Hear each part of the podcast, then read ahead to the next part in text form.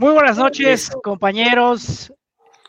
Les damos la gran bienvenida a este magno, magnísimo evento digital, el experimento de pensamiento del siglo, en el que vamos a estar elucubrando un poco acerca de si justamente qué va a pasar con el mundo, el mundo post 2020, adaptarse o morir en el intento.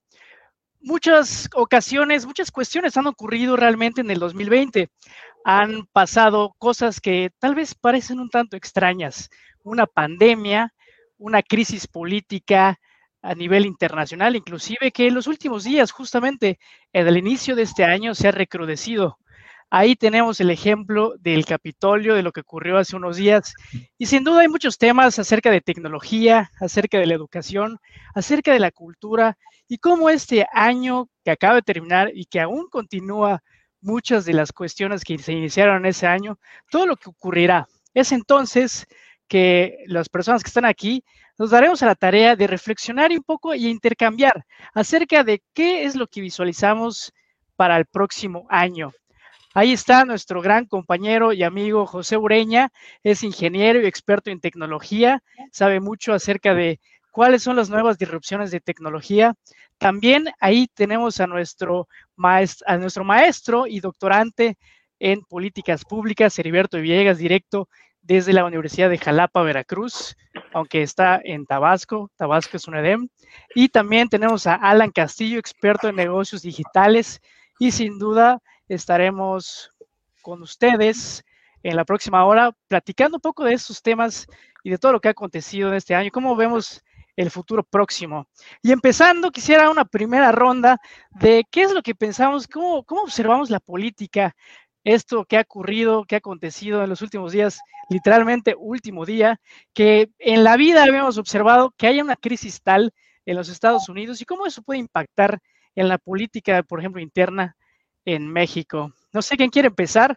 Heriberto, ¿qué, qué opinas? ¿Cómo ha observado esta situación desde tu expertise? Sorpréndeme 2021, ¿no? Algo este, que no teníamos previsto en el radar. Si es verdad que hay una exacerbación, ¿no? De los ánimos y una polarización muy fuerte en los Estados Unidos, pero pues nadie esperaba que un grupo de, de personas pues irrumpiera en el Capitolio y hiciera, hiciera los desmanes que hizo, ¿no? Eh, definitivamente marca un precedente eh, para la región y para, el, y para el planeta, ¿no? Siendo la, la primera potencia económica y militar. Eh, ¿Qué esperar? ¿no? creo que es la, es la gran interrogante. A nivel de Estados Unidos, eh, yo creo que marca el inicio de la presidencia de Biden y más allá de, de la figura polémica que representa eh, el presidente saliente de los Estados Unidos, la verdad es lo que, que, lo que él representa, esa polarización, ese supremacismo blanco va a seguir ahí aunque, aunque él deje el puesto, ¿no? Entonces, eh, la realidad es que tiene un, gran reto Biden, el presidente entrante, eh, al enfrentar una sociedad totalmente polarizada y, eh, y, pues que va a marcar su sexenio, ¿no? Va a marcar, perdón, su, su primer periodo de, de cuatro años. eso por una parte. A nivel internacional, sin duda, todos los ojos del mundo están sobre el Capitolio están este, eh, muchas voces, ¿no? Pronosticando una implosión en los Estados Unidos, muchos hablan inclusive de, de, guerra civil, yo creo que es muy aventurado hablar de, esos escenarios, aunque hay que tenerlos en el, en el, radar. Eso como primera introducción muy general y a nivel México es este, nuestro domicilio mexicano es sumamente interesante y eh, habrá que ver, ¿no? Cómo, cómo se va dando la, la, relación entre ambos presidentes. Ya anunció el presidente Andrés Manuel que, que, no tiene invitación, que no piensa ir a la toma de protesta de, de, su homólogo estadounidense y bueno, esto marca pues igual un precedente, ¿no? Eh, ¿Cómo será la relación? ¿Seguirá siendo de, de cooperación o eh, va a empezar a haber rispi, escenarios de rispidez que puedan eh, pues marcar, ¿no? Recordemos que Estados Unidos tiene una Estados Unidos y México tienen una relación eh, muy estrecha, muy imbricada.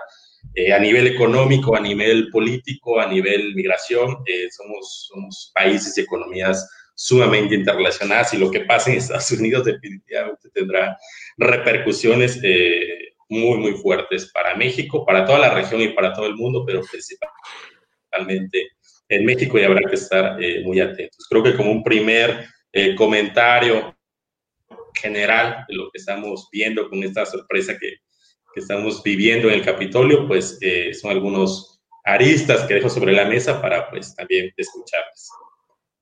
Sin duda, todo eso que ocurre en los Estados Unidos impacta fuertemente en México.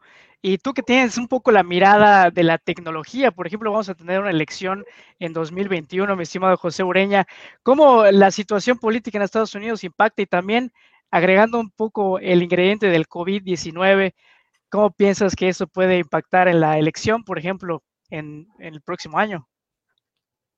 Mira, yo no estoy muy seguro de, quiero dar mi opinión con la pregunta que le hiciste a Diverto de... Adelante. nada más de, de, que creo que hoy por hoy divide y vencerá. Siempre ha estado claro ese concepto, pero la mayoría de los políticos ahorita lo tienen muy claro y ha sido una moneda de cambio que ha manejado pues ya muchos países, muchos políticos en muchos países.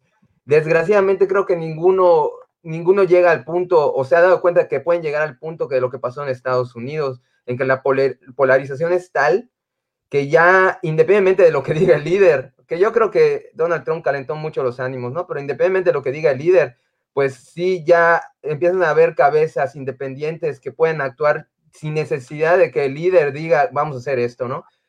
Y desgraciadamente, ya dando mi opinión acerca de México, yo creo que no estamos en el mismo punto, pero tendríamos algunas aristas similares, por lo que tendríamos que tener mucho cuidado con lo que pasa en los siguientes en este año y creo que en, el final de lo que va en el sexenio, porque esta polarización en México, desgraciadamente, muchas veces puede llegar a, hasta ahorita la violencia, que yo conozca solo la violencia verbal, no he oído mucho de que haya violencia real en, en algunas situaciones por cuestiones políticas, ¿no? A, lo mejor algunas, algunos conatos cuando ha habido alguna manifestación, pero no he oído de que porque nada más porque apoyes a tal persona te, te ¿no? Ahora, en cuestión de la tecnología, yo creo que vamos a tener un, futuro, ahorita hay incertidumbre, no, no se puede asegurar nada, pero yo creo que sí, la tecnología va a migrar, o, lo, como lo estamos haciendo ahorita, a todo lo que sea más en casa, más home office, más que te puedas alejar un poco de la gente, como obviamente ya vimos, pero yo sí creo que hay muchas compañías que ya se dieron cuenta de eso y están trabajando para que haya tecnologías nuevas un ejemplo que creo que ya lo comuniqué, se lo dije a varios amigos que, tenemos. Hay una plataforma donde se puede hacer literalmente una fiesta virtual en la que se ve tu pantallita como si fueras una carita que nada más va caminando, pero estás en un, digamos, en un spa, estás en un, puede ser algún hotel y tiene cuestiones físicas que, por ejemplo, de la música, si hay una fuente de música en el lugar y si estás lejos la oyes muy bajito. Y si estás demasiado lejos ya no la oyes. Y te vas acercando y el volumen va aumentando, puedes ir a bares y tener bebidas. Esas situaciones yo creo que eventualmente, sobre todo con la, la presión que está habiendo ahorita de que pues hay gente que quiere tener fiestas y no puede, va, pues yo creo que va a empezar la tecnología a mezclarse entre lo que alguna vez fue ciencia ficción y se vuelve, se vuelve real, ¿no? A lo mejor un poco tipo Black Mirror o a lo mejor esos este, Oculus Rift que te puedes poner para ver en, situaciones virtuales, se van a volver más comunes. Amigos van a poder jugar en línea o hacer fiestas en las que todos están conectados a dispositivos. Ahí definitivamente no sabemos qué va a pasar, pero yo sí creo que por allá, en alguna manera, nos vamos a estar yendo, yendo, yendo y desgraciadamente pues un poquito menos a lo social que estamos acostumbrados. Sin duda, el, tema del COVID-19 ha sido disruptor en, todas nuestras vidas, inclusive pues la forma de interacción social, como comentas. Mi estimado Alan, no sé qué quisieras comentar acerca de lo que ocurre a nivel internacional, acerca de lo que ocurre en la tecnología. ¿Cuál sería tu comentario esta noche?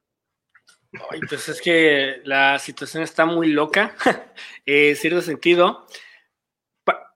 yendo un poquito más atrás, ¿no? El tema de Estados eh, Unidos, eh, que sí o sea, es como que se polarizaron todavía más que, que en México, ¿no? Como, como decía Pepe. O sea, no, no, se veía tan, tan a ese grado de llegar a soltar el Capitolio, de literal estar baneando a Trump eh, por todas las redes sociales, porque básicamente todas las redes sociales lo, lo banearon. Ahorita actualmente, literal, Twitter lo baneó de por vida, bueno, no creo que no de por vida, pero o sea, ya le hizo un baneo definitivo a su, a su cuenta eh, para proteger las incitaciones al, odio, ¿no?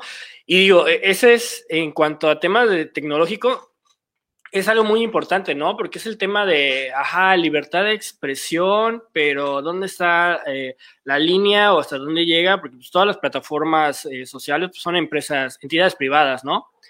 Y nosotros al, entrar a ellas, pues estamos aceptando sus términos y condiciones, ¿no? Entonces, de alguna manera, pues básicamente Facebook, eh, Twitter o cualquier otra plataforma tiene el, derecho, más no obligación, eso no está muy seguro, de pues callar a, a, cualquiera, ¿no? Sea gobernante o, no lo sea, ¿no? Y pues es un tema como que muy eh, interesante todo lo que está pasando, porque pues mucha gente, muchos pro-Trump lo están aprovechando para decir que hay ahí una, eh, una situación una conspiranoica de los grandes eh, corporaciones en contra de él, otros que no. Entonces está muy interesante eso. Y, y el otro que yo coincido igual con, con Pepe y, es uno de mis, de mis sueños, es que, o sea, aprovechemos todo ese tema de la pandemia y en lugar de decir vamos a regresar a la normalidad, decir no, o sea, al diablo vamos a crear algo nuevo, o sea, vamos a las profesiones o los trabajos que lo permitan, pues, ¿para qué tener a cinco personas encerradas en un cuartito cuando podría tener a cinco personas en, ahora sí que a lo largo de todo el planeta? Trabajando y ni siquiera trabajando bajo un horario, trabajando ahora sí que bajo un esquema de, de, ¿cómo se llama? Un esquema de resultados. O sea, que a mí no me importa si tú trabajas de 8 de la mañana a 6 de la tarde o si tú trabajas de 8 de la noche a 3 de la madrugada, con que me entregues el, resultado a la fecha límite. O sea, me da igual en dónde estés ni cómo le hayas hecho y todo eso, ¿no? Eh, a mí me gustaría mucho que todas las empresas que que puedan, eh, vayan tomando ese, ese, ese, camino, ¿no? De poder justamente empezar a, trabajar de otra manera, ya no tanto en horas nalgas, sino que básicamente decir, no me importa en dónde estés y cuándo lo vayas a hacer, solo hazlo y dame el resultado, ¿no? Creo que, creo que lo sí, de que todas las cuestiones que han cambiado, incluso la forma de trabajar, eh, Ok, ok, bueno, estaba, estaba yo comentando acerca un poco de lo que ocurre y cómo es esta similitud entre algunas ideologías polarizante, una ideología polarizante que es un discurso justo de odio que maneja Trump, que es hasta cierto punto similar con el discurso de odio y división que comentaba, por ejemplo, Heriberto en nuestro país, con este tema de los fifis y los chairos. En Estados Unidos es similar con los del establishment anterior, que serían los Biden y los Clintons, con el nuevo eh, personaje o mesiánico que es Trump. Y toda esta andanada retórica, pues lo que busca es justamente generar una legitimidad para que ese movimiento continúe. Tal vez en una especie de partido trompista, una especie de partido maga, o qué sé yo, tal vez simplemente como algo que está dentro del Partido Republicano secuestrándolo. Y ya veremos empezar a ver todo lo que ocurre en el próximo año, en las próximas ocasiones. Ya se empieza a escuchar que se está planeando la siguiente sucesión con tal vez Ivanka Trump o el mismo Trump, si le presta vida, porque es un hombre ya de más de 70 años. Y justamente ese tema de la libertad de expresión que tocaba Alan es interesantísimo. ¿Cuál es esa línea entre esos entes privados, justamente son privados al fin y al cabo, pero que tienen una especie de monopolio ya de la red y tienen un poder increíble, tal poder que pueden censurar, o bueno, no sé si esa sea la palabra, al presidente de los Estados Unidos. ¿Qué opinas al respecto, mi estimado Heriberto, como experto en política? E, es, es inaudito lo que estamos viendo, ¿no? Cuando un medio de comunicación una plataforma se iba a atrever a, censurar ¿no? al, al, presidente de la nación más poderosa del mundo. O sea, quizás una película hollywoodense lo podíamos imaginar y solamente ahí. Lo que bien comentas es eh, interesante en cuestión de los monopolios o estas grandes corporaciones que están eh, pues volviéndose hegemónicas, ya no son los, los antiguos medios de comunicación tradicionales que pues marcaban la agenda y decían eh, qué ver o qué no ver o qué creer masivamente como audiencia, sino estas nuevas plataformas pues tienen un gran poder que lo están demostrando. Eh, ¿Cuándo íbamos a imaginar que este poder de grandes corporaciones tecnológicas se iba pues a anteponer sobre el poder político ¿no? de, de, la nación más, más poderosa del mundo? Es algo inaudito. Y aquí quisiera crear un puente con Pepe Ureña, con ustedes dos también, planteando sobre la mesa eh, el tema de la democratización, si cabe la palabra, de estas grandes plataformas tecnológicas. Es una realidad que existen cuatro o cinco compañías a nivel internacional que al menos en Occidente tienen eh, un poderío impresionante. Eh, Facebook, Google, Amazon, por mencionar algunas, ¿no? En ese sentido, ante estos escenarios tan complejos e inimaginados que estamos viendo, yo les pregunto y pongo sobre la mesa si en un futuro próximo, cercano, eh, a mediano plazo, vamos a ver una especie de democratización en cuanto a una mayor oferta eh, de plataformas tecnológicas que no sean estos grandes corporativos que acaparen eh, masivamente las audiencias, sino que haya una especie de fragmentación donde las, las eh, audiencias eh, en general vayan migrando hacia diferentes tipos de plataformas con las que compartan alguna afinidad ideológica, alguna afinidad este, regional, alguna afinidad de la índole que, que nosotros imaginemos. Puede ser, y lo pongo sobre la mesa, este, esto que estamos viendo, un primer indicio de una especie de fragmentación de las audiencias. Hoy estaba leyendo, por ejemplo, se viralizó el tema de WhatsApp y sus nuevas eh, condiciones, ¿no? Y por, ahí miles de memes diciendo, pues vámonos a, a Telegram, ¿no? Eh, es este el inicio de una especie de, de nueva revolución digital donde estos grandes eh, monopolios o corporaciones digitales eh, se empiecen a, pues, a fragmentar o las audiencias empiecen a fragmentarse, empiecen a apostar a nuevas eh, tecnologías, a nuevos nichos, a nuevas medios de comunicación que no solamente sean dirigidos por estas grandes corporaciones, sino que inclusive empiecen a emerger como redes o nodos creadas por los propios usuarios. Eh, teniendo en consideración que ahora la, pues el acceso a la tecnología está cada vez más democratizado. Lo pongo sobre la mesa y primeramente me gustaría escuchar la opinión de, Pepe sobre este, sobre este planteamiento que les hago.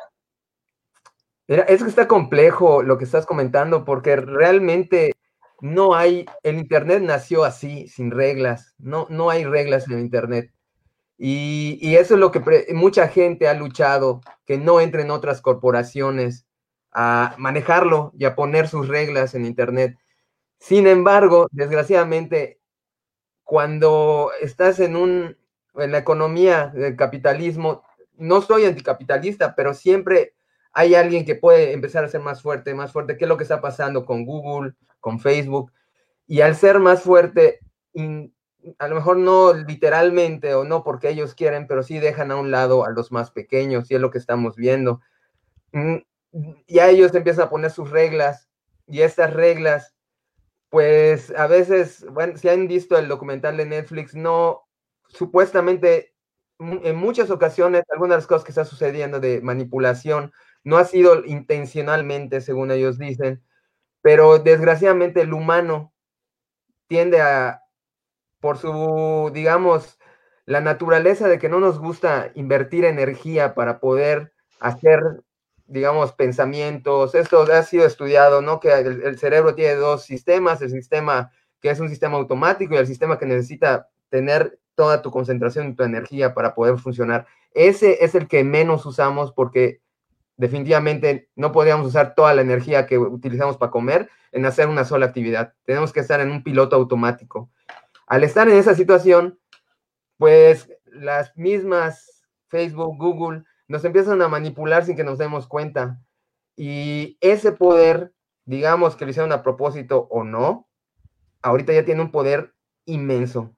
Al punto, como está, estaba comentando Diverto, que están pasando cosas inauditas. ¿Cómo puede ser de que hayan podido censurar al presidente de los Estados Unidos? Y no solo eso, si se dan cuenta ustedes, la censura no es lo importante. Lo importante es que fue en las redes sociales que ya ahorita tienen poder. Porque si, por ejemplo, si te censuraran, lo estamos comentando, en una en algún lugar donde nada más tienes 10 seguidores, 10 seguidores, pues no, no tiene importancia, pero te están a una persona que tiene millones de seguidores y que es el presidente de los Estados Unidos el que están censurando, eso es lo que le da la importancia de la censura. Entonces, yo creo que si algún futuro podría ser algo que yo como ingeniero veo que podría ser bueno, es migrar un poco más a, la distribución de ese poder. Y como algunos de ustedes han oído, el, blockchain es esa, es esa tecnología que nos podría ayudar, yo creo, en un futuro, que hace que de una manera más justa se pueda tomar decisiones sin necesidad de que alguien siempre tenga el poder, que en este caso serían las corporaciones como, como Google, como Facebook, como todas las que ya conocemos, ¿no? Sí, sí. ¿Gus? Sí, estoy, o sea, sí está muy... sí, sin duda es todo un tema muy interesante. ¿Y cuál sería tu, opinión, mi estimado Alan? Pues es que, ajá, es, es o sea, como, como, como decía anteriormente, o sea, yo, yo, o sea, sí estoy a favor de que, pues digo, son, son los dueños de las plataformas, ¿no? Pueden, pueden censurar a quien sea, pero igual lo que dice Pepe es muy cierto. O sea, realmente se está acumulando el poder mediático en, básicamente muy pocas corporaciones. Estamos hablando de literal, estamos hablando de Google, estamos hablando de Facebook, estamos hablando eh, de lo que viene siendo eh, Amazon también, de alguna manera, porque a lo mejor Amazon de momento no lo vemos como que maneja información, porque la mayoría de la gente cuando escucha Amazon piensa en la tienda en línea, ¿no? Pero realmente Amazon con sus dispositivos, dispositivos por ejemplo, como Alexa, pues básicamente lo tenemos ahí en la cocina escuchando eh, todas las conversaciones. Entonces, realmente, sí, yo, yo soy, como que yo soy un poquito a favor de que digo, ay, que, que me espíen lo que sea, siempre y cuando de que me faciliten una búsqueda, ¿no? Siempre y cuando cuando agarro mi teléfono y pongo, tengo hambre, eh, me recomiendo el restaurante que a mí me gusta, ¿no? Pero pues también hay que ser conscientes de que pues, está un poquito perverso, ¿no? Porque, pues digo, a final de cuentas nosotros somos, nos convertimos en el producto para esas empresas, ¿no? Entonces, realmente sí coincido con lo que dice Pepe, de que pues, sí lo ideal sería que hubieran más eh, competidores, más participantes en, en, ese tema, no le diéramos toda la información y todo el poder a esos mismos, pero creo que está igual un, un poco complicado, porque por ejemplo con el tema de los mensajeros, eh, siempre ha pasado, o sea, actualmente en por ejemplo, en esta región, en América Latina, pues WhatsApp es el número uno. Y los que tenemos o hemos tenido Telegram son como que bichos raros y lo usan solo con gente en específico, porque a final de cuentas la familia o la mayoría de los amigos, toda la gente no, no se va a migrar, ¿no? Porque van a usar lo que todo el mundo usa, ¿no? Eso mismo pasa con con 20 mil cosas. Pasó con las redes sociales cuando coexistió Hi-Fi, MySpace, eh, Facebook y al final de cuentas todo ganó Facebook porque es donde la mayoría estaba, ¿no? Entonces sí, sería bueno que se repartiera el pastel, que hubieran más eh, participantes, pero la realidad es que todos nos vamos a quedar en el que elija la mayoría. Entonces eso es un tema porque le terminamos dando pues igual todo el poder a, los mismos actores. Ahora, la situación sería eh, ¿en, qué, en, qué, en quién confiamos más. Eh, o sea, porque pues ya estamos teniendo un punto de ruptura en donde decimos, ¿quién es más poderoso? ¿Los gobiernos o las empresas informáticas, no? Por ejemplo, en el tema Trump, ¿no? Que dices, oye, ¿cómo una empresa como Twitter o como Facebook pueden censurar al presidente de la nación más poderosa del mundo, ¿no? es como que dices, oye, ¿a qué nivel de poderío han llegado las empresas como para poder darle un stop al güey que tiene literal el botón para enviar bombas atómicas a todo el mundo? Pero entonces nosotros como usuarios como simples mortales, eh, ¿a quién le tenemos más miedo o a quién le tenemos menos miedo? ¿A los presidentes o a las corporaciones? Digo, no es bueno que cualquiera de esos dos tenga todo el poder, pero simple y sencillamente yo veo que actualmente está sucediendo eso que está habiendo una transición de ese poder de las naciones a unas cuantas corporaciones. No sé qué opinan ustedes. Sí, es un poder global que se está centrificando en unas cuantas manos, que inclusive también va en el tema del COVID-19 y las vacunas.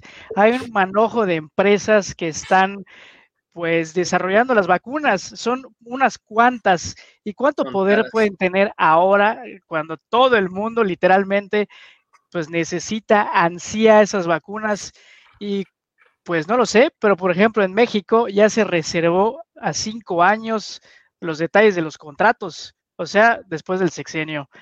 Y todo este tema de, la, de las vacunas y su uso electoral, ¿cómo ves, cómo, cómo observas ese tema de la vacuna y su uso o posible uso electoral, mi estimado Heriberto?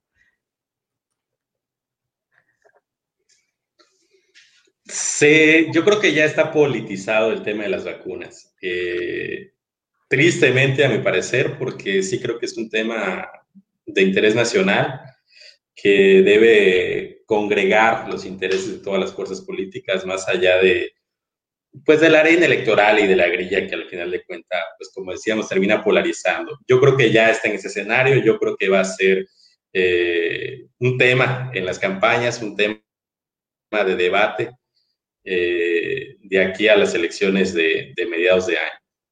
Eh, y bueno, es parte de la realidad de la cultura política de nuestro país. Eh, yo aquí me pregunto, y les pregunto también a ustedes, este, hilando con el tema de la tecnología, la realidad es que han sido un puñado de países los que han tenido la capacidad eh, científica y tecnológica para el desarrollo de estas vacunas en un, tiempo récord, como no se había visto en la historia de la humanidad. Eh, y bueno, en nuestra realidad mexicana y quizás también latinoamericana, eh, la verdad es que el tema de ciencia y tecnología eh, por décadas, no nada más en este sexenio, ha sido como que el patito feo, ¿no? Y en gran medida se puede entender, habiendo tantas prioridades en materia de rezago económico, educativo y demás, ¿no? En ese sentido, mi pregunta es si este escenario que estamos viviendo, donde la realidad es que somos dependientes del insumo de estas vacunas de, grandes corporaciones, de países que tienen esta tecnología eh, de punta, eh, nos coloca en una posición eh, pues inferior respecto a ellos, ¿no? La realidad es que les van a dar prioridad a sus países, van a vacunar primero a sus poblaciones y eso va a implicar pues que la reactivación económica, la vida social y bueno, las actividades en general como sociedad pues adquieran una dinámica eh, más rápida en aquellas latitudes, eh, lo que nos pone en un escenario pues de, pues de rezago, por decirlo de alguna manera. Eh, la pregunta, así en concreto, es a partir de pues este escenario y esta realidad cruda que estamos viviendo de rezago, no solamente en cuanto a infraestructura sanitaria, hospitalaria, sino de, de desarrollo en ciencia y tecnología, en este caso específico en temas de ciencias médicas y biotecnología, pero bueno, es un pequeño ejemplo que nos da pie a pensar eh, que en este mundo tan globalizado y tan competitivo, el lugar que le estamos dando, eh, tanto en el sector público, privado, social, a la ciencia y la tecnología, pues parece que históricamente ha sido como que la última de las prioridades, ¿no? Y esta pandemia nos está enseñando que pues que quizás no sea la, la estrategia correcta. ¿no? Eh, pregunto si eh, en este shock global que estamos viviendo y en este shock que también estamos viviendo a nivel país, a nivel social, a nivel comunitario, a nivel familiar, a nivel personal, eh, se va a poner en la agenda pública, se va a poner en la agenda electoral, como planteaba Gustavo, el tema del desarrollo en ciencia y tecnología como un eje fundamental eh, en el devenir público, privado y social de, nuestra sociedad. Pregunto, ¿será que los veamos en las campañas y será que lo veamos de manera más decidida en las agendas gubernamentales eh, por venir? Porque no ha sido cosa menor, insisto, lo que hemos eh, vivido, ¿no? O sea, o sea, es un shock lo que estamos viviendo. Y si no es ahora, ¿cuándo, no? Y si no es así, ¿cómo? Entonces dejo la, la pregunta sobre la mesa. Bueno, por orden voy a contestar, pero estás tocando así el nervio, así algo que... Desgraciadamente la educación no es algo popular. No es algo popular por muchas razones. Una de ellas, y creo que es la más importante, el que sabe cuestiona. Así que no hay muchos políticos que les convenga pues que haya muy buena educación en sus gobernados. Pero además de eso, toma tiempo. Cuando un político decide hoy, cuando hay alguno bueno que va a invertir en ciencia, tecnología y educación, sabe que el fruto lo va a venir a ver en 10 años mínimo. Entonces, desgraciadamente la gente tiene que ver esa causalidad, causa-efecto. Entonces, si yo hice, invertí dinero hoy, pero no estoy viendo nada, para mí ese político es un político malo, ¿no? Entonces no es algo popular. Le diciendo, pues vámonos a, Telegram, ¿no? Eh, es este el inicio de un... Perdón. Ah, Se oye un audio. Ya, ya está todo en orden. ¿Quién sabe qué pasó? ok, ok, perdón. No, entonces yo creo que no va a haber, no vamos a ver, y no, quiero politizar mucho, mucho la situación acá, pero pero yo creo que hemos visto que el, presidente actual no ha invertido mucho en ciencia, tecnología y educación, y si se pudiera ver una línea al contrario, se está yendo en sentido contrario. Y, creo que es lo peor que puede hacer un país. Mi esposa es de ascendencia, ascendencia coreana, y hay un evento que hay cada año. Me, gusta hablar de este tema porque hay dos eventos que tienen cada año que festejan uno cuando llegaron a Yucatán y otro la independencia de Corea, de, Japón. Y cuando veo el año en que ellos se independizaron, tienen ochenta y tantos años, no sé cuántos, los, contra los doscientos y tantos que tenemos nosotros. ¿Por qué ellos llegaron al primer mundo? Y si los ves en el mapa, creo que son un poquito más pequeños que la península de Yucatán, un poquito más grandes, una, compiten. ¿Por qué ellos han sido han acelerado tanto su desarrollo con respecto a México. Y una de esas, ahora sí que es multifactorial, no podemos decir que solamente por eso, pero una de las razones, y yo sí creo que es una de las más grandes, es que ellos han invertido en educación, en ciencia y en tecnología. Desgraciadamente, creo que eso no es de México, es de los países latinoamericanos. Y mientras no, como personas votantes, le pidamos a nuestros políticos que se preocupen por invertir en eso, yo creo que no vamos a ver un cambio. Y eso es generacional. Desgraciadamente lo que se haga hoy, a lo mejor nuestros hijos lo verán. Entonces, así como están los políticos ahorita que están por polarizar, por hago lo que, lo que quiero que vea la gente que estoy haciendo y lo que no me conviene, mejor meto allá una noticia de que hay un perro azul para que, para que se desvíe la atención. No creo. No quiero ser pesimista, luego mis amigos me dicen que soy muy pesimista, pero no sé qué tú opines, mi estimado Alan.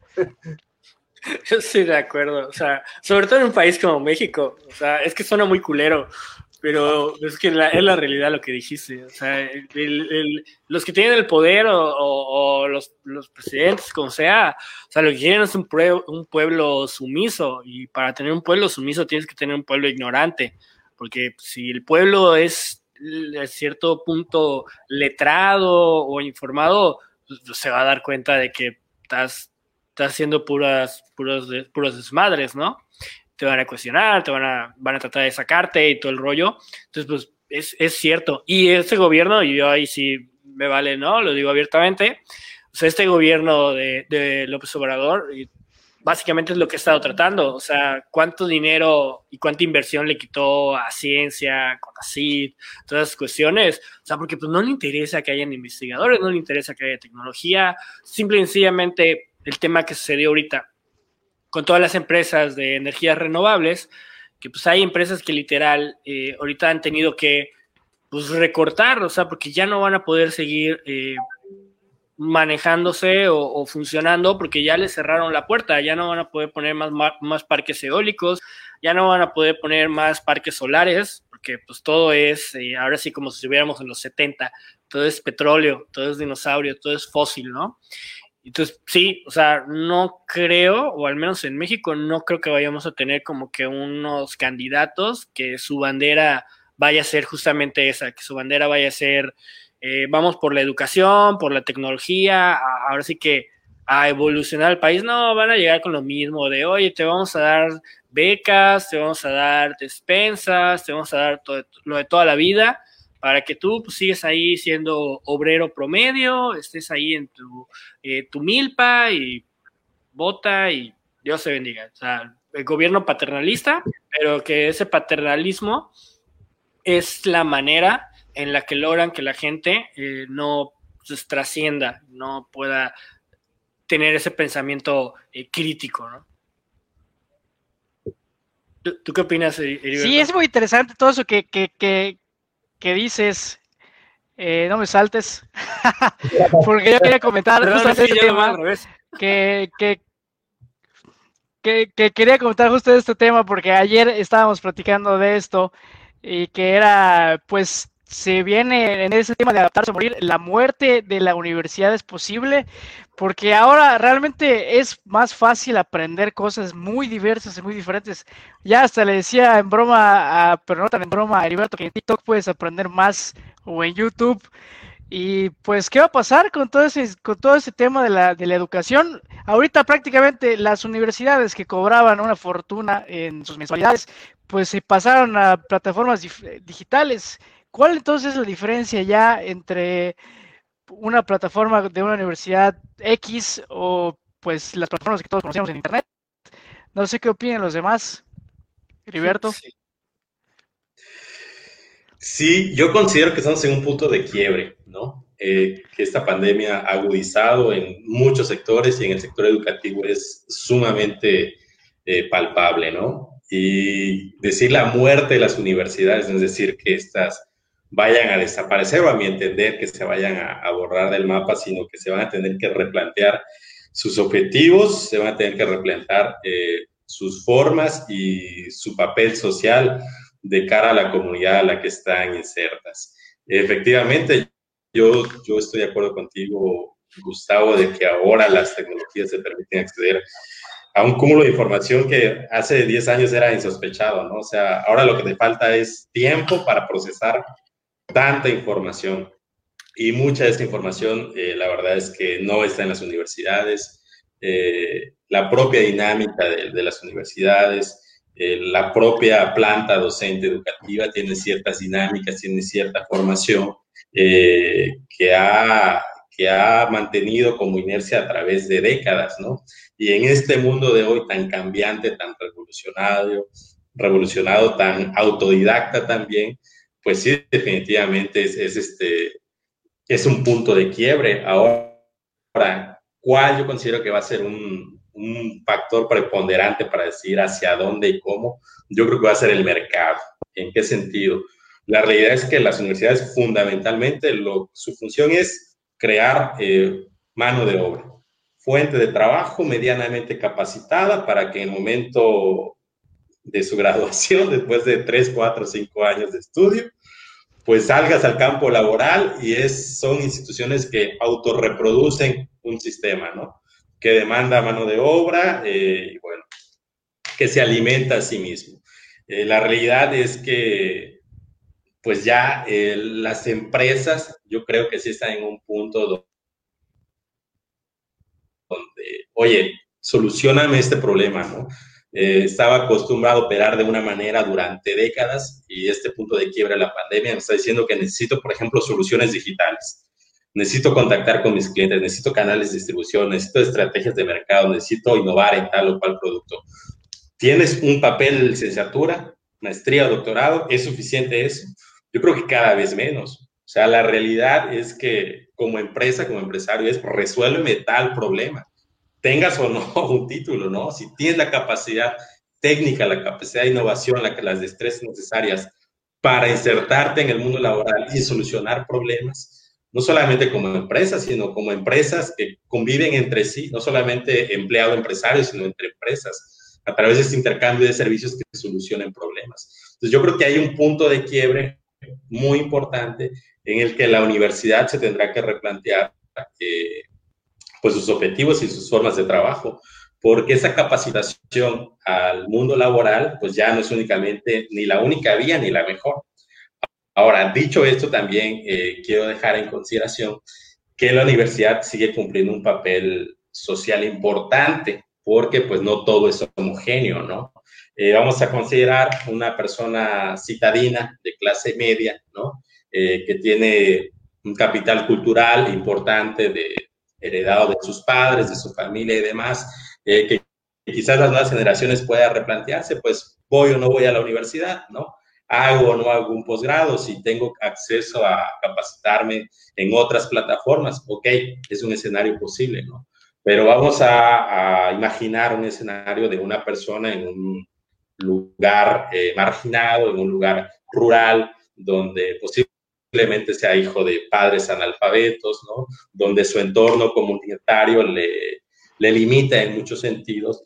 El hecho de que esa persona acceda a la universidad, pues sí va o podría marcar una diferencia sustancial en su manera de entender la vida, en su manera de adquirir conocimientos o perspectivas que a lo mejor sean limitadas ya en el mundo laboral, pero desde el lugar de vulnerabilidad o de marginación, desde que él eh, sale, ¿no? Imaginemos un pueblito lejano eh, de Yucatán y llega a la universidad, pues obviamente sí, sí implica eh, por lo menos el poder, la posibilidad de acceder a otra a otro tipo de experiencias laboral o personal. Entonces, yo creo que la universidad eh, no es que vaya a desaparecer, no es que sea inútil, pero sí está en un punto de quiebre fundamental donde tiene que replantearse sí o sí sus estrategias y su vocación y su responsabilidad de cara a la sociedad a la que pertenece y de la que recibe financiamiento. Me gustaría escucharles igual cuál es su perspectiva. ¿Se va o no se va a la universidad como la conocemos? Eh, ¿Qué dices, Pepe? ¿Qué dices? Eh, no, no se va a ir, pero no creo que, mi punto de vista es que no es que no se vaya porque no deba de irse, sino por los intereses económicos que hay al respecto. Es como el, petróleo, a lo mejor existe la tecnología que ya la puede sustituir, pero hay tanta infraestructura, tantos intereses económicos que pues nomás, si sale, nada más sale a penitas, ¿no? Porque no, además de que posiblemente no estamos tan maduros en el cuestión de educación para aceptarlo. Yo tuve la suerte de que el curso piloto del MIT, MITx, en el 2012, el primer curso que dieron de electrónica lo tomé, que es un curso en línea que fue basado mucho en cómo daba clases un maestro del MIT. Walter Lewin es su nombre, que fue uno de los primeros que empezaron a grabar y poner en línea en la red, y que creo que por allá Bill Gates le gustaban sus clases porque es un maestro muy cómico, te explica y luego te recrea todo el experimento, ¿no? Y yo creo que lo que va a ser la magia acá es precisamente como dijo Heriberto, el mercado. Cuando el mercado entienda de que es posible y la gente, ahora sí que hay una, digamos, como las pantallas táctiles, ¿no? Que existen desde hace mucho tiempo, pero nunca fueron tan famosas hasta que ya salieron en el iPhone también hay una especie de, que se dé, o sea, que esté disponible en el mercado y que la gente lo quiera, ¿no? O sea, o por lo menos que convenzas a la gente que lo quiera.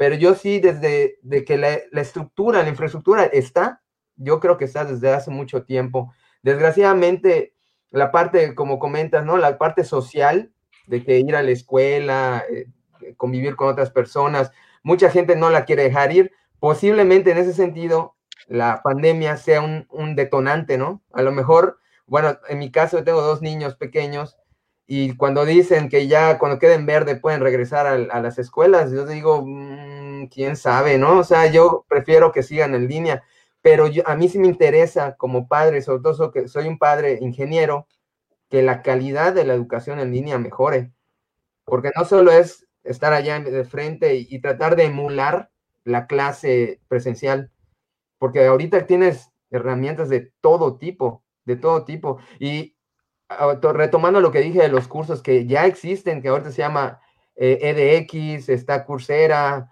hay, por allá como unas cinco o seis plataformas muy famosas que tienen cursos de las mejores escuelas del MIT, de Harvard, de lo que tú quieras. Es increíble que el maestro que te dé la clase es el autor del libro más famoso del tema de repente te están dando clases y dicen, vamos a llevar este libro que yo soy parte, coautor. Entonces, de, repente te está dando clase uno de los expertos del tema, expertos a nivel mundial, ¿no?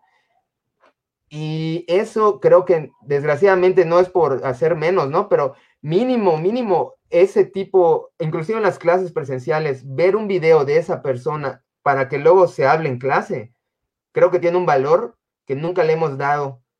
Siempre creemos que el maestro puede llegar y transmitir el conocimiento que tiene de la manera que lo sabe transmitir.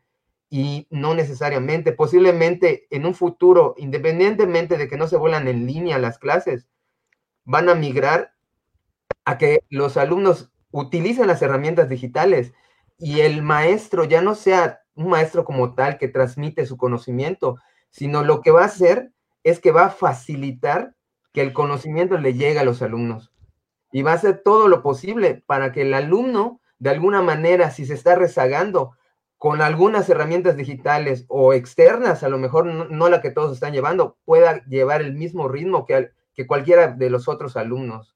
Yo creo que por allá, independientemente de que a lo mejor las universidades sigan o no, va a haber una migración y posiblemente el COVID-19 19 es el, es, va a ser el, el, detonante, ¿no?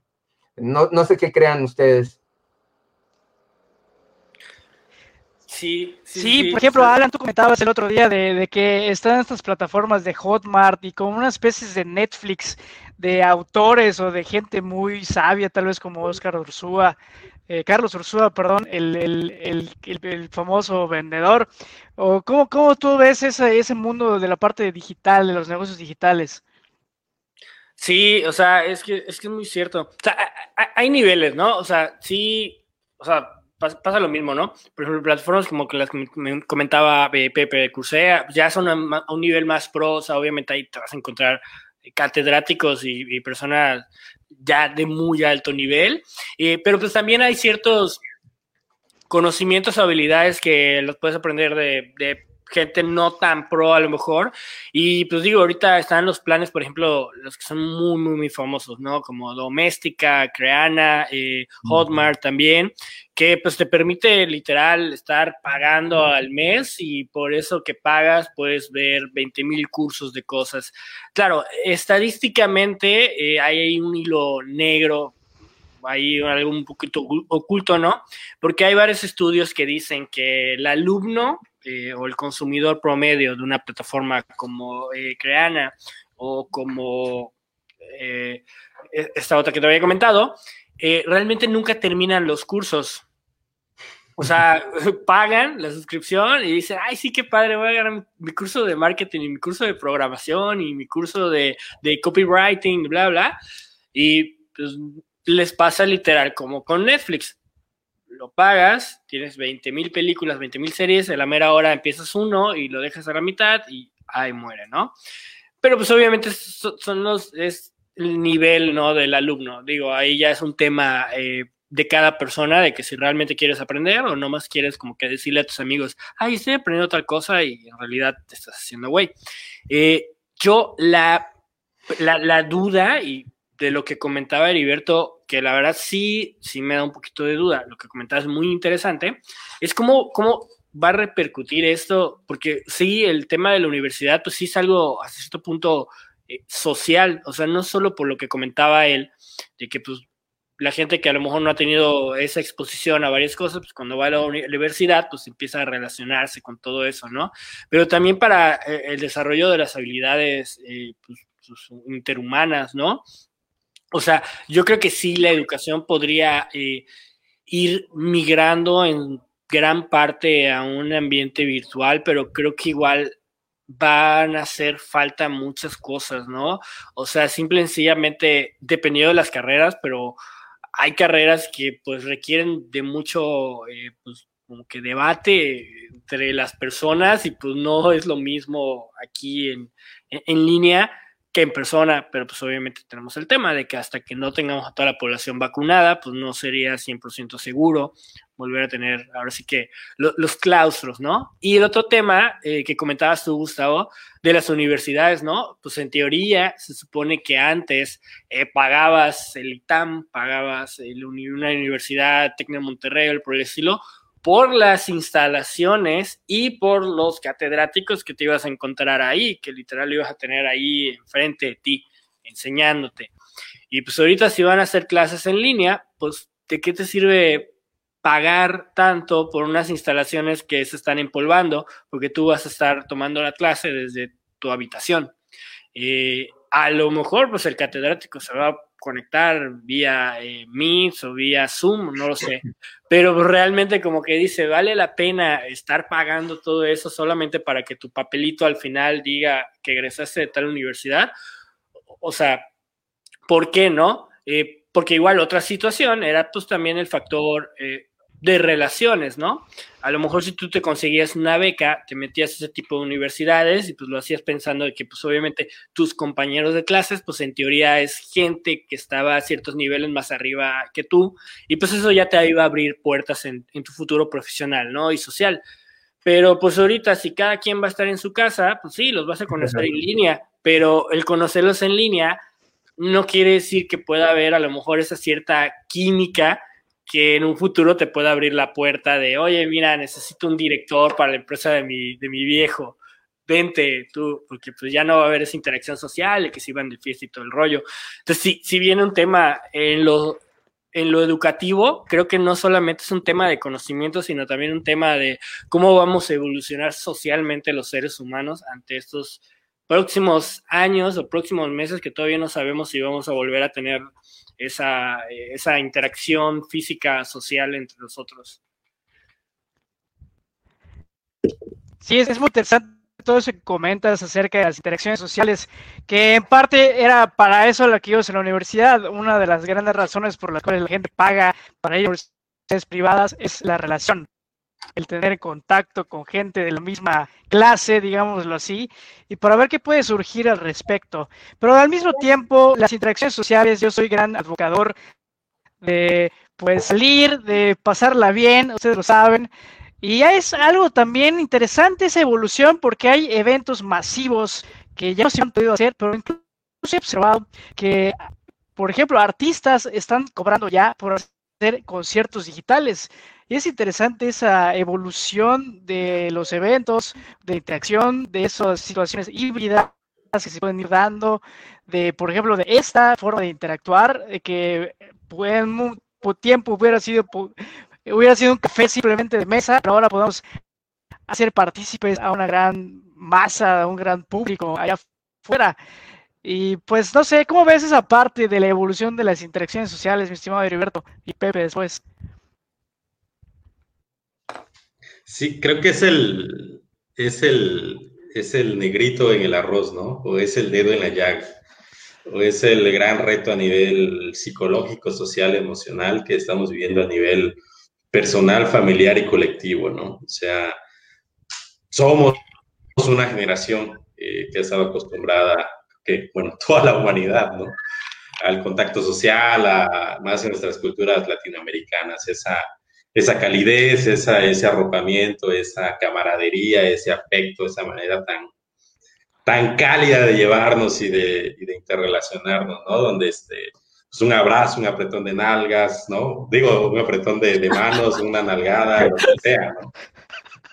Naturalmente es parte de nuestra cultura latina, o sea, este, el ir a un bar, el socializar, el ir al teatro, el ir al cine, el tener estos espacios de de ocio, de convivencia, de, de desestrés, de degenere con tus amistades, con tus familiares, con pues toda la gama, ¿no? Eh, impresionante que teníamos para, para tener actividades sociales y que son eh, fundamentales para nuestro desarrollo eh, personal y humano. Yo creo que ese es el, el gran reto o el gran asegún que estamos viviendo en este, en este momento de confinamiento, porque pues es cierto que estas eh, plataformas y esas tecnologías nos permiten un acercamiento, pues cada quien confinado en su casa, ¿no? Pero definitivamente no, no sustituye, eh, pues como decías, un café, ¿no? Un café cara a cara, un, este, un diálogo de frente más afectuoso y más cálido. Entonces yo creo que es es el gran reto y quizás eh, la innovación vaya para allá.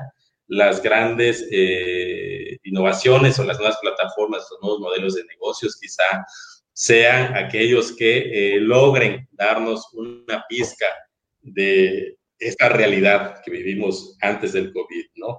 Esa, esa, esas experiencias que aún en plataformas digitales, pero que nos acerquen a lo vivido, a lo disfrutado, a lo experimentado eh, antes de este momento de confinamiento, creo que por ahí puede haber un nicho muy importante de desarrollo de negocios y de innovación. Y sí, insisto, no la frialdad de, una pantalla eh, definitivamente no, no sustituye ni sustituirá, al menos en el corto plazo a nuestra generación, pues la calidez del trato humano. Esa es, es mi perspectiva, o ustedes ya se adaptaron y, lo sienten, eh, lo sienten de manera similar la, la, vida digital a la vida, a la vida coloquial del, del frente a frente. Se extraña de vez en cuando la, la, vida en el exterior. en mi caso, como siempre soy, me la paso enfrente de la computadora. Es, es como te me empiezas a dar cuenta que a lo mejor tienes algún problema social, ¿no? Cuando hay una pandemia y tú sientes que tu vida no cambió, dices, creo que estaba haciendo algo mal. Pero realmente lo que a mí me preocupa, como dice Diverto, es, eh, desgraciadamente, eh, los niños están viviendo el cambio, ¿no? O sea, por ejemplo, cuando hablas con un niño ahorita, o inclusive con gente joven de 14, 13 años, y le dices que alguna vez no había wifi, no había internet, no había celulares, te ven así como que, ¿qué? O sea, no puede ser, ¿no? O me estás diciendo una mentira, porque desgraciadamente ellos desde que nacieron lo vivieron así. Entonces, si de alguna manera va a haber esa nueva normalidad y no vamos a regresar a ese, esa parte social tan afectuosa que, como bien dice, es los latinos lo tenemos un poquito más arraigado. Yo creo que sí va a haber un cambio, posiblemente esta generación lo va a vivir fuerte, ¿no? Porque a lo mejor emocionalmente les va a traer alguna consecuencia. Yo que tengo hijos pequeños, estoy un poco preocupado por esa parte. De repente mi, hija, por ejemplo, el, 24 me parece, eh, comentó, ¿no? De que se sentía muy triste porque no había ninguno de sus familiares. Nos conectamos en línea, pero como dicen, la frialdad de las pantallas, pues, o sea, desgraciadamente no, nunca va a suplir esa parte. A menos bueno, yo que soy ingeniero tengo fe en eso, pero creo que, no sé, no creo que sea tan bueno, ¿no? No sé si alguno de ustedes haya visto Black Mirror, hay un capítulo por allá que, que inclusive Elon Musk está experimentando con eso, de conexiones directamente al cerebro, que te hagan vivir las emociones, ¿no? No creo que eso a lo mejor es tema de, otro, de otra plática, pero, pero desgraciadamente los, los ojos, los olores, todo lo que llega, las imágenes que llega al cerebro son impulsos eléctricos y se puede poner un sensor que simule esos impulsos, ¿no? O sea que esa parte de sentir, tocar, oler, se puede, se puede ser sustituida, ¿no? Obviamente, cuando dices eso no se ve muy bien socialmente y tampoco es que lo quiera, pero como les dije, hay empresas de seguro ahorita que están buscando, pues ir para allá, ¿no? Y si, y si el mercado lo requiere, posiblemente vaya a pasar. Les pongo dos ejemplos que la otra vez estaba platicando con unos amigos y yo como ingeniero sé que puede pasar. Transmisión de olores y sabores en línea. ¿Y por qué puede pasar? Porque así como te puedo mandar una imagen y los colores son tres colores básicos que nada más se mezclan en las proporciones adecuadas para formar el color que quiero. Lo mismo, me parece que son 10, 10 eh, olores y creo que 5 sabores básicos. Y en teoría se puede mezclar cualquier, o sea, se puede, en cualquier proporción para crear otros sabores y otros olores. Entonces podríamos estar ahorita, por ejemplo, podrías a lo mejor cocinar algo muy rico, Gustavo, y decirme, mira, ¿lo quieres probar? Oye, oye, huele riquísimo y estamos en línea, ¿no? Podría ir aumentando y haciendo un poquito más amenas estas interacciones en línea.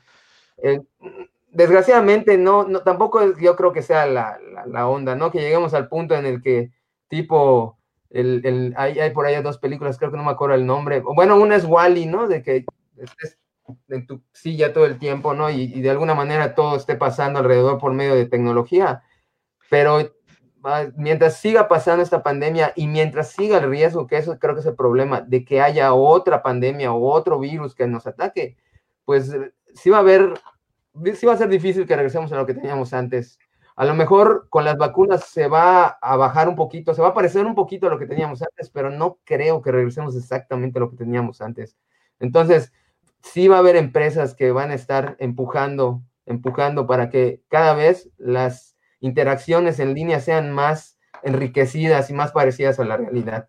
No sé qué creen ustedes, si de alguna manera, si algún día va a sustituir yo quiero dar un último punto, lo de, lo de Toastmasters, ¿no? Que estamos en Toastmasters. Definitivamente, cuando estás en la pantalla, sabes que en cualquier momento, si algo pasa, apagas la pantalla, le puedes poner, apagas la cámara y te vas al baño. En cambio, cuando estás en, en el lugar y estás viviendo la situación en la que estás hablando con una persona y lo que pase lo va a ver y no tienes cómo apagar una cámara o cómo apagar algo para que puedas retroceder o hacer como que no está pasando, ese le da un sentido extra que, que pues no sé si algún día podamos emularlo o simularlo en línea, ¿no? Pero, pero cada vez yo creo que va a ser más vívido esas conexiones en línea. Y para bien o para mal, pues la, o nos adaptamos o nos morimos, ¿no? Bueno, morimos posiblemente económicamente, ¿no? No, no, no literalmente. Sí, creo que, creo que había, o sea, bueno, hay, hay varias ciencia ficción, ¿no? Y películas de que ahorita ya no lo vemos tan, tan descabellado, ¿no? creo que salieron incluso varios memes, ¿no? De la película del Demoledor, me parece, esa de Sylvester Stallone. Eh, que, ajá, que incluso creo que las relaciones sexuales eh, eran a través un aparato porque no podías tocar a las personas y todo ese rollo, o ya yendo más lejos, pues Matrix, ¿no? O sea, que llegamos a un punto, eh, o hay un juego, no sé si sigue existiendo, recuerdo que hace millones de años existía un juego que se llamaba Second Life, y pues literal era como que tu avatar, ¿no? Y ahí hacías amigos y todo el rollo, hasta que lleguemos a un futuro en donde literal llegues y, te conectes por ese implante neuronal, neuronal como, como, decía Pepe, que es lo que está haciendo el güey de, de, Elon Musk, a tu computadora y estemos de repente, nuestro cuerpo físico esté en nuestras casas, pero nuestros yo o nuestros avatars virtuales estén en algún bar o en algún lugar, ¿no? Y, y podamos llegar a, a, sentir, ¿no? De que literal, si, si, te, si te agarro, lo, lo, siento, ¿no? O el olor y todo ese rollo.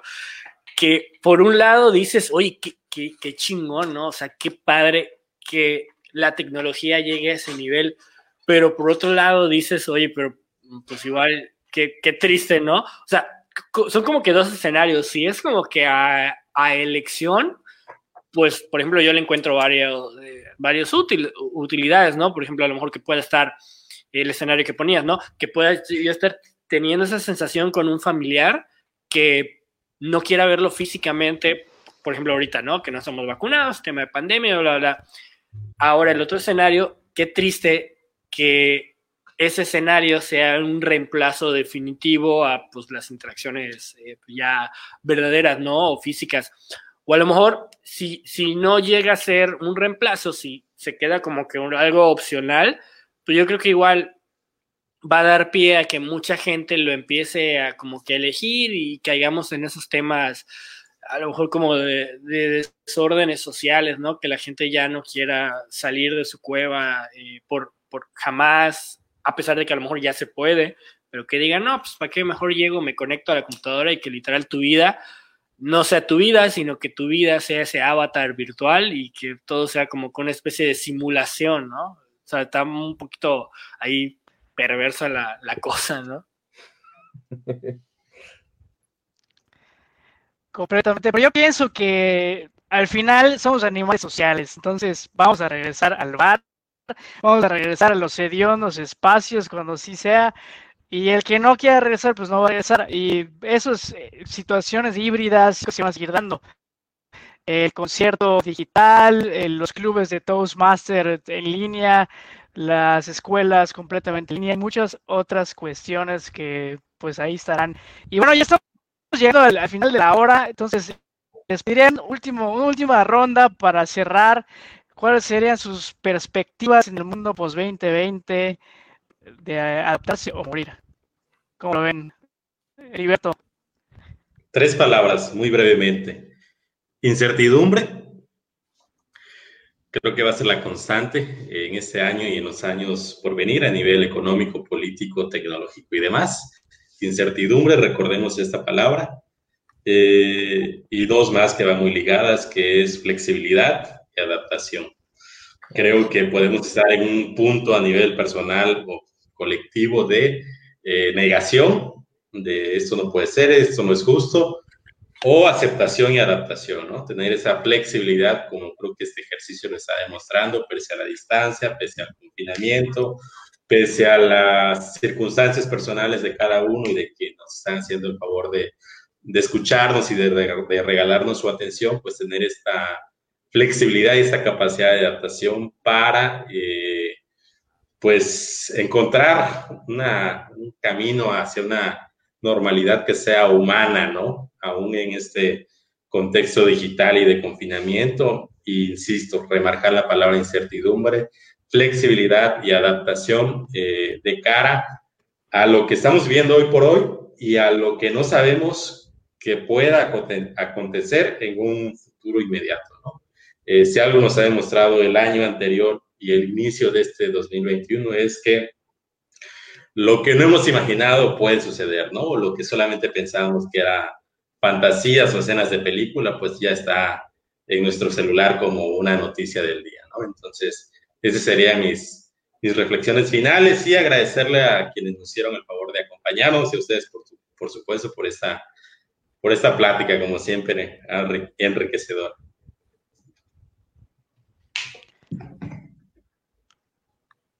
Pepe.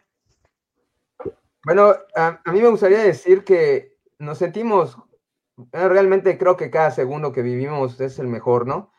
Pero siempre creemos que el mundo gira alrededor de nosotros y, por ejemplo, ahorita estaríamos pensando que por qué, cómo nos pasó esto, y, pero no la primera vez que pasa, ha pasado muchísimas, muchas veces en, a lo largo de la historia humana, hemos entrado en pandemias, eh, por ejemplo, Isaac Newton es, es, estuvo bastante tiempo, que estuvo aquí creo que dos años lejos porque hubo, no sé si la peste bubónica, algo así.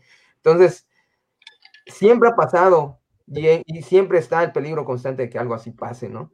Como dice muy bien acá Diverto, creo que la adaptación es la clave y lo tenemos en el ADN. Nuestro ADN para eso está hecho, para adaptarse. Desgraciadamente, esa palabra tan fea de adaptarse, morir, sigue latente, ¿no? Como he dicho, a lo mejor no es la muerte total, pero sí muerte económica, muerte a lo mejor social, muerte, como sea, siempre y siempre un cambio es una oportunidad. Y yo creo que acá estamos viviendo una de las mejores oportunidades que tenemos. Porque no es lo mismo como le pasó a Newton, que no había internet, no había todo lo que le pasó y aún así hizo su teoría de la gravedad. A nosotros ahorita que podemos estudiar literalmente lo que querramos desde nuestra comodidad de nuestro cuarto, ¿no? Así que yo creo que como por allá alguien vi que, que dijo, la educación va a depender mucho de qué tanto querramos nosotros mejorar. Así que ahorita, el 2021, desde, 2000, desde el 2020, está la oportunidad latente de que seamos mejores y que aprovechemos este cambio para que todo lo que viene pues sea mucho mejor de lo que hayamos vivido. Realmente no hay que buscar, ¿no? No es tan fácil así como, ah, me voy por acá y, y el 2021 va a ser mejor, ¿no? Pero, pero yo creo que estamos muy a la mano de una búsqueda de internet, como dicen por allá, a ver qué, qué quiero ser hoy mejor. Y en cuestiones familiares, si alguno de nosotros perdimos a alguien o tuvimos alguna situación de que nos enfermamos y pasamos un mal rato, pues al final, como decía Chaplin, ¿no? De todo, todo es un chiste. Al final, algún día en nuestra historia nos vamos a reír de esto. Así que, pues echarle ganas, ¿no? Y yo creo que ah, todo lo, lo, mejor está por venir. Esa es la frase que he adoptado. Lo mejor está por venir.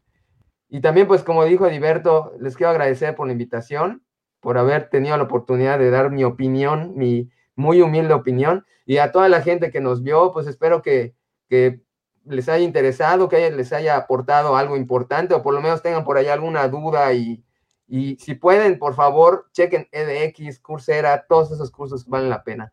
Y gracias, Gustavo, ¿no? Por, por la oportunidad. Perfectísimo, Alan. Uy, pues sí, es, es, un tema, o sea, justamente yo estaba recordando, todavía tengo como que este rollo de, ay, güey, ya es 2021, y bueno, creo que es algo normal de que siempre nos pasa cuando cambiamos de, de año, como que decimos, ah, chinga, ya, ya cambiamos de año, pero este sí lo veo como que más en blanco, como que digo, o sea, o sea, es, es, irónico porque no puedes decir que fue un año perdido, un año en blanco, porque fue un año que pasaron, o sea, a nivel global, pasaron muchas cosas y digo, no solo lo de la pandemia, sino que alrededor de la pandemia pasaron muchas cosas en aconteceres eh, políticos y tecnológicos de cada país y también a nivel personal, o sea, creo que todos, o sea, a pesar de que hayas estado encerrado todo el año o no, eh, pues, pasaron muchas cosas en nuestras vidas, ¿no? Pero igual como que me cae ese tema de chinga, o sea, ¿qué onda con este año, no? O sea, como que lo veo un poquito como un año medio perdido, medio raro. Entonces, sin duda, yo creo que la, moraleja para el 2021 es, es como que eh, probar de todo y, disfrutar todo, porque dices, uy, ¿qué onda con, con, los años que se van tan, tan rápido y sobre todo esos? Yo lo veo igual como que un poco no tan optimista, o sea, el tema de la vacunación es un relajo en todos los países y va a tardar muchísimo. Entonces yo creo que vamos a seguir teniendo desgraciadamente eh, las muertes y vamos a ir y venir entre confinamientos y no confinamientos. Eh, toda, la, toda la economía se va a estar reconfigurando, o sea, falta ver cómo va a ser la reacción del mundo con Biden como presidente. Y ahorita, pues digo, estos meses o estas semanas, las criptomonedas estuvieron subiendo un chorro, eh, el dólar pues no está en su mejor eh, posición y de hecho creo que el dólar se lo va a llevar la fregada porque pues ya imprimieron dólares a, a lo güey como si fueran billetitos de Monopoly. Entonces, este 2021 va a ser un año de cautela, o sea, vamos a tener que estar como las cucarachas para no extinguirnos como los dinosaurios, porque realmente eh, todo puede suceder, a lo mejor en dos meses de repente vemos un marciano aterrizando en la Casa Blanca y de repente, ay, es que ya habíamos tenido contacto. O sea, la verdad, la cosa más absurda que podamos imaginar puede suceder. Entonces yo creo que vamos a tener que andar como que tratando ahí como camaleones, tratando de adaptarnos para poder sobrevivir y sin cerrarnos la mente a, lo que pueda venir, porque creo que puede venir lo que sea, ¿no? Va a ser un año muy loco lo que nos, tenemos en, puerta. Y pues gracias. De acuerdo, yo me sumo al... De acuerdísimo, yo me sumo un poco a lo que comentaba Pepe y Heriberto que en realidad el universo, bueno, no recuerdo la teoría, pero creo que era de los fractales. El punto es que el universo es más caótico de lo que a veces pensamos, la realidad.